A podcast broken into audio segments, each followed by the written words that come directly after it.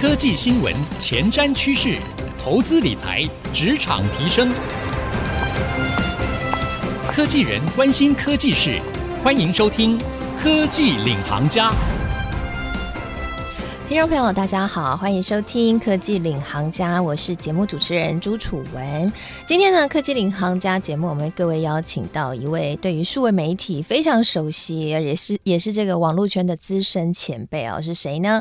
就是知名的作家，同时也是企业讲师。那过去曾经担任过数位时代的资深的主编哦，同时呢，也是台湾一个很重要的协会啊，台湾电子商务暨创业联谊会。的共同创办人 Vista 郑伟权老师来节目跟我们聊什么话题呢？要来聊最近呢，自媒体工具越来越多，应该说自媒体平台越来越多了。如果你有在关注 NFT 的话，你可能会发现有一个新平台现在非常的火红，叫做 Discord。有人说它叫做 DC 群哈。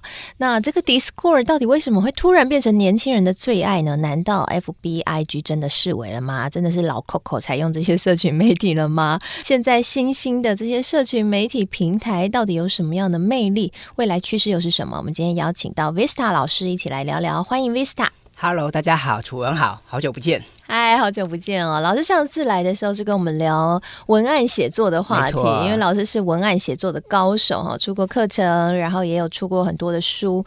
那今天我们要回归到老师的这个应该说职业历程的最前端，就是其实老师一直都是一个网路人。没错，因为我以前在网络产业服务过嘛，我在这个入口网站待过，所以这个社群哈对我来讲是不陌生的事情。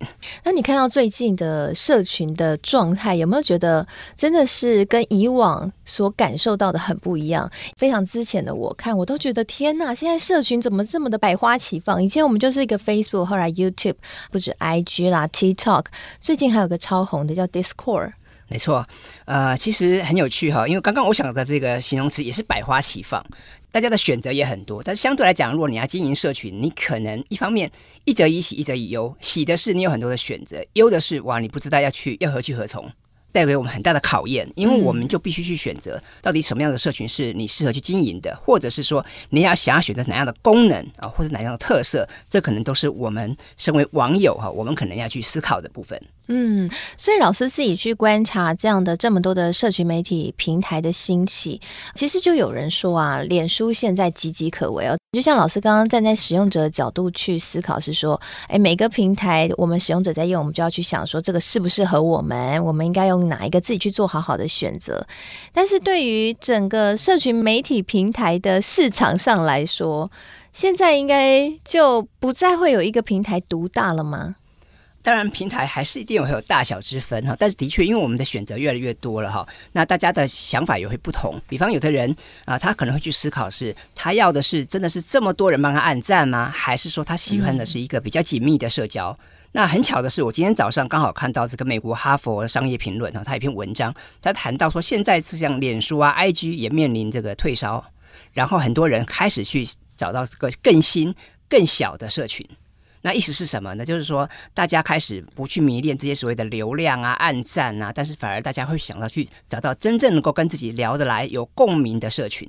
嗯，了解。这也是一个很特别的现象，因为以往我们总觉得说，我们要去社群，就是我们要去找到很多人呐，或者是要能够透过这个方式能够去变现呐。然后，但是现在大家的思想好像又不大一样了。嗯，那大家更想要紧密感是来自于什么原因呢？因为可能觉得，嗯。我觉得可能这两年疫情也有关系吧，可能这两年疫情让大家会变得更脆弱吧，或者是.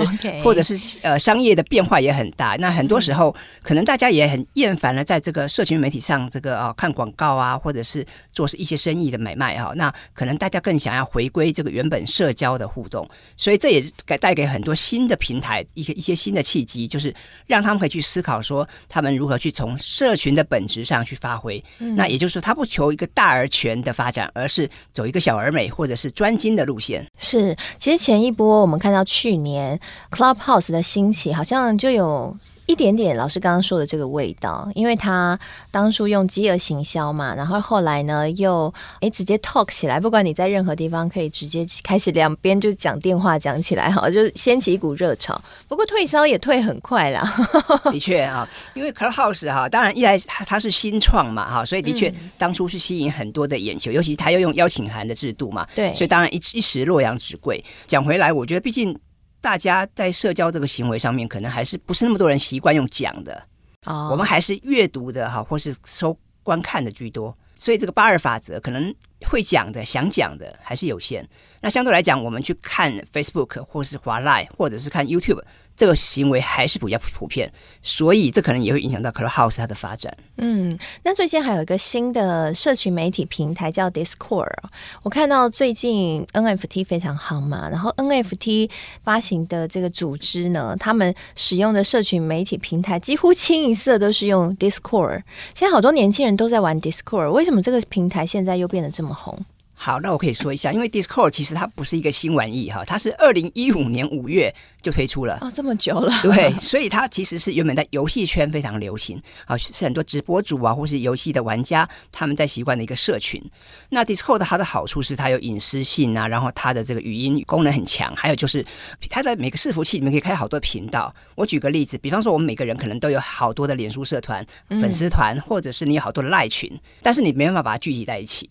那现在呢，你一个单位，你就可以在一个伺服器下面开好多个频道，所以这样是很方便管理的，而且它的这个功能也非常非常强大，所以这也是为什么很多的这些啊、呃，你说电竞玩家也好，或者现在很多币圈的朋友，他们会喜欢在 Discord 上面开频道。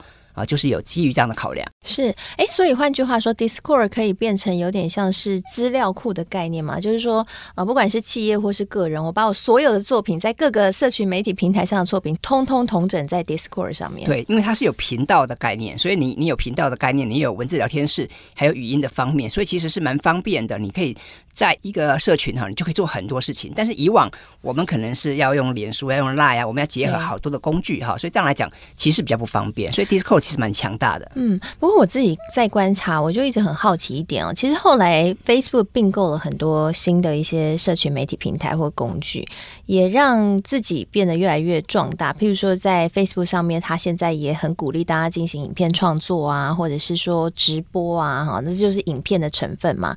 那语音的部分，它甚至还学 Clubhouse，也可以开房间啊、哦。没错。那甚至呢，在这个仿造像赖群这样，它也有 Messenger。Discord 还有哪些是？Facebook 目前所没有的，而因此吸引人。Discord 刚刚我们除了讲说它的呃隐私很好，然后还它能够支援这个影音语音的部分，还有一个就是说它能够去写很多程式，能够结合很多机器人啊，所以它是能够结合外挂城市的。那这样子的话，其实对于我们做很多事情就很方便操作。举个例子来讲，比方说，如果你现在想要经营一个频道，你是要结合游戏化的这个 gamification 的制度，你就可以把这个部分加进来。好，所以你可以做一些权限的控管。啊，甚至你还可以做其他的城市的结合，那这样子的话就是非常方便。那目前在脸书上面还没看到。那如果像 Lie 的话，呃，它有推出 API，但是可能现在进度也还还没有那么那么前进啊。所以这个部分可能是 Discord 它的优势。哦，原来如此。那 Discord 它如果说 Discord 有这么好的优势，为什么它从二零一五年就已经诞生了，一直到今年二零二二年才爆红呢？一开始哈，它都是游戏圈的人在玩居多，而且还有，我觉得 Discord 有个整个界面啊，整个城市哈，它是比较 hardcore，所以它比较吸引到先行者。那么一般社会大众一开始对 Discord 不熟悉。再加上我们台湾，其实一开始大家都是比较习惯 Facebook Live 嘛，还有 IG 嘛，所以对 Discord 哈，当然就是不熟悉。但是当然现在包括像币圈啊，像甚至我看到现在有很多培训业啊，他们也开始在这里面建他们自己的这个伺服器，所以我相信会有这些单位的带动哈，就是慢慢会让 Discord 变红了。嗯，了解。你的意思是说，它的界面 Discord 界面其实没有那么 friendly，对不对？就是说，一个新手进去，因为我自己也有用过，对，因为被邀请 Discord 的技术很强大嘛，哈，所以相对来讲，它第一个它的功能会比较复杂。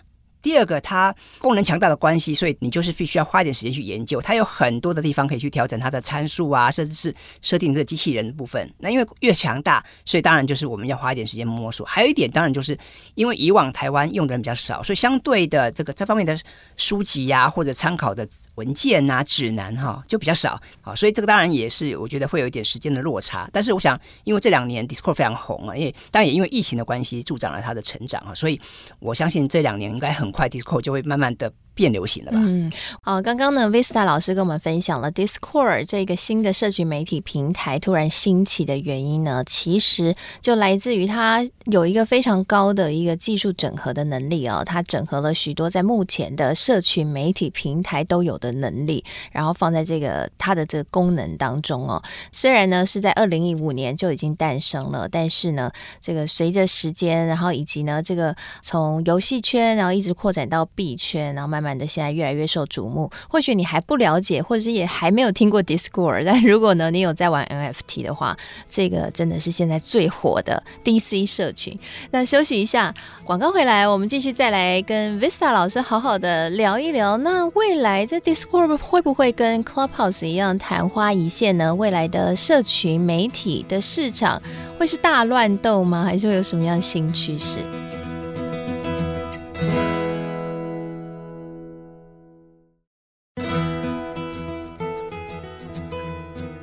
回到科技领航家，我是节目主持人朱楚文。今天我们在科技领航家节目要跟各位来前瞻网络新趋势。哦，最近呢有一个新的社群媒体非常的红，应该说是继 Clubhouse 之后哦，突然受到非常大关注的一个社群平台，叫做 Discord。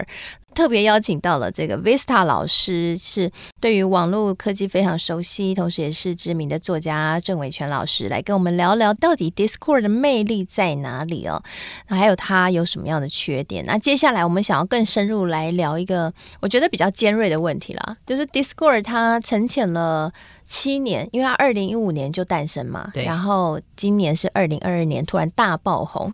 未来，老师觉得 Discord 它有可能会越来越好，越来越好，成为是比如说凌驾于 FB 之上，凌驾于 IG 之上，还是说有可能是跟 Clubhouse 一样变得昙花一现？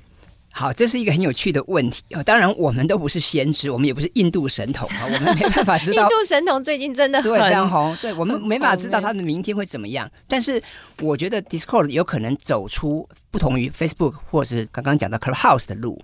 先讲这个 Facebook 哈，我觉得 Facebook 虽然说它现在在衰退中哈，那有个数据也可以跟大家分享，Facebook 最近这个十二岁到三十四岁的族群哈在下滑哦，年轻族群对，但是有一个都觉得那是老 Coco 对，但是有个族群在增加，就是五十五岁以上的 族群在增加。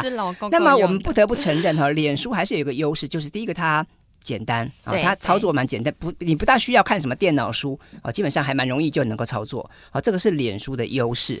那么这个 Discord 哈，刚刚我们讲了，它技术很强大嘛，功能很复杂，所以相对来讲，它的入门需要一点时间。啊，你很多人可能搞不懂什么什么是要伺服器呀，然后怎么怎么样设定啊等等。我觉得这个部分可能需要它有需要有点门槛，所以这个地方我觉得它需要一点时间，让更多人能够熟悉。所以我觉得 Discord 要短期内要达到 Facebook，我觉得是有难度的。但是因为它过往啊，它已经有固定的族群，那现在这个 Discord 它每个月的活跃用户的人数哈。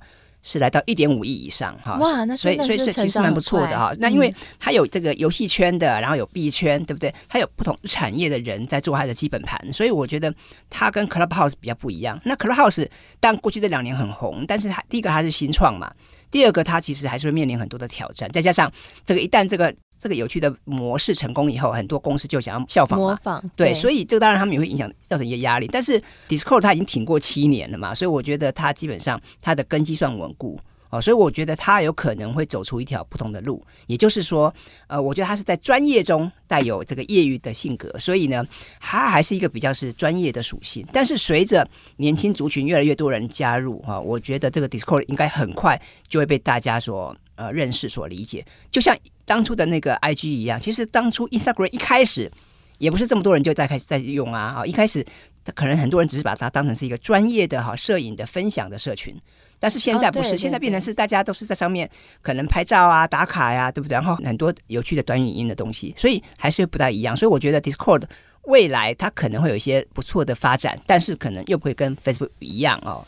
嗯，那老师，我好奇想问啊、哦，那未来像是 KOL 啊，或者像企业在使用社群媒体平台的时候，到底应该怎么规划？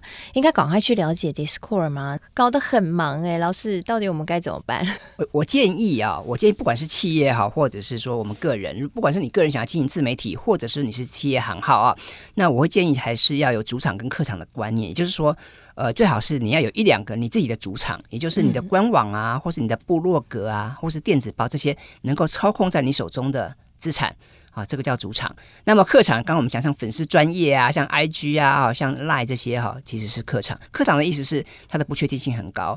纵然你现在你有十万粉丝、百万粉丝，你也可能一夕之间就不见了，或者就被检举，或是莫名其妙哈就被就停权了。所以这个风险害，对，对，还有可能粉丝被盗走，所以这种风险很高哈。所以我会建议大家，呃，就是一来你要先有自己的主场，二来呢，在能力所为范围之内呢，或者你的资源之内，你可能。选一两样来作为主要的这个部分，嗯、所以你可以考虑是你要继续经营粉丝专业，还是说你要用脸书社团，还是你要搭配 IG 等等。我觉得部分。那至于说选哪个比较好，我觉得这当然没有标准答案。那还是要看每家公司或者每个人他的强项跟他的属性，还有跟他的 TA。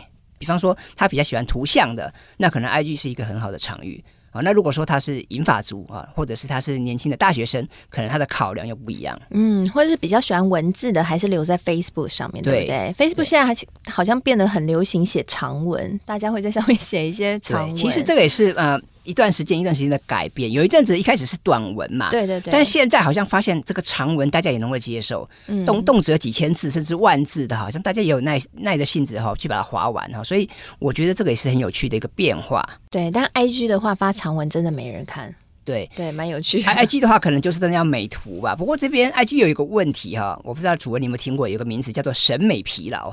哦，有，就是美的东西太多了，所以你没有什么区隔，嗯、啊，所以这边你就是说，你光美还不够，你可能要有个性，要有个性，要有个性。嗯、例如什么样的？你就是像一个企业，你要有它的调性啊，对，啊，你你肯定要有个特性。所以你一样在发美食哈，一样在这个打卡哈，你还是要有你的个性，要有你的风格。嗯、所以这个地方可能是我们要去思考的。你在社群经营的过程中，不是光美就好了，不是光快就好了，你可能还是要去想想看，有哪些东西是你特有的。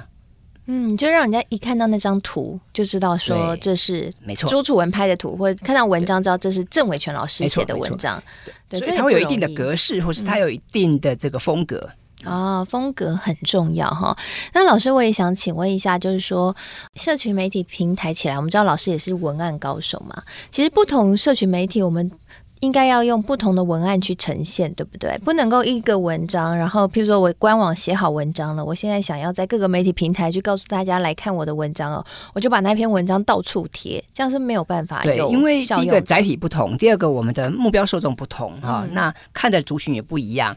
所以他们想要的或者他们的格式不大一样。比方说像脸书，很多人在脸书贴的都是那种很碎的，就是一不成段落的文章哈，短短的，对不对？但是你在一般的部落格啊，在一般的官网就不能这样的呈现。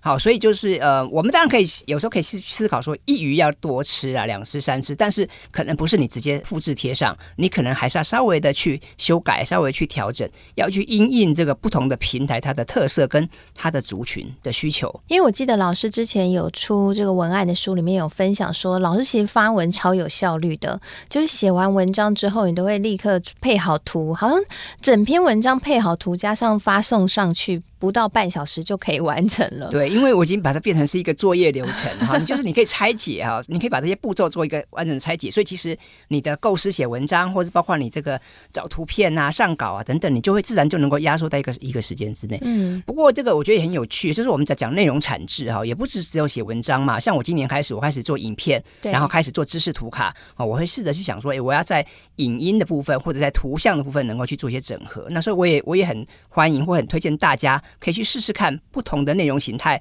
来去展现，来去说故事。嗯，可不可以跟老师问一下你的流程？就是说你现在写完一篇文章之后，接下来好，那篇文章都发上官网了，包括照片都选好，都发上去了，花了半小时完成这件事情了。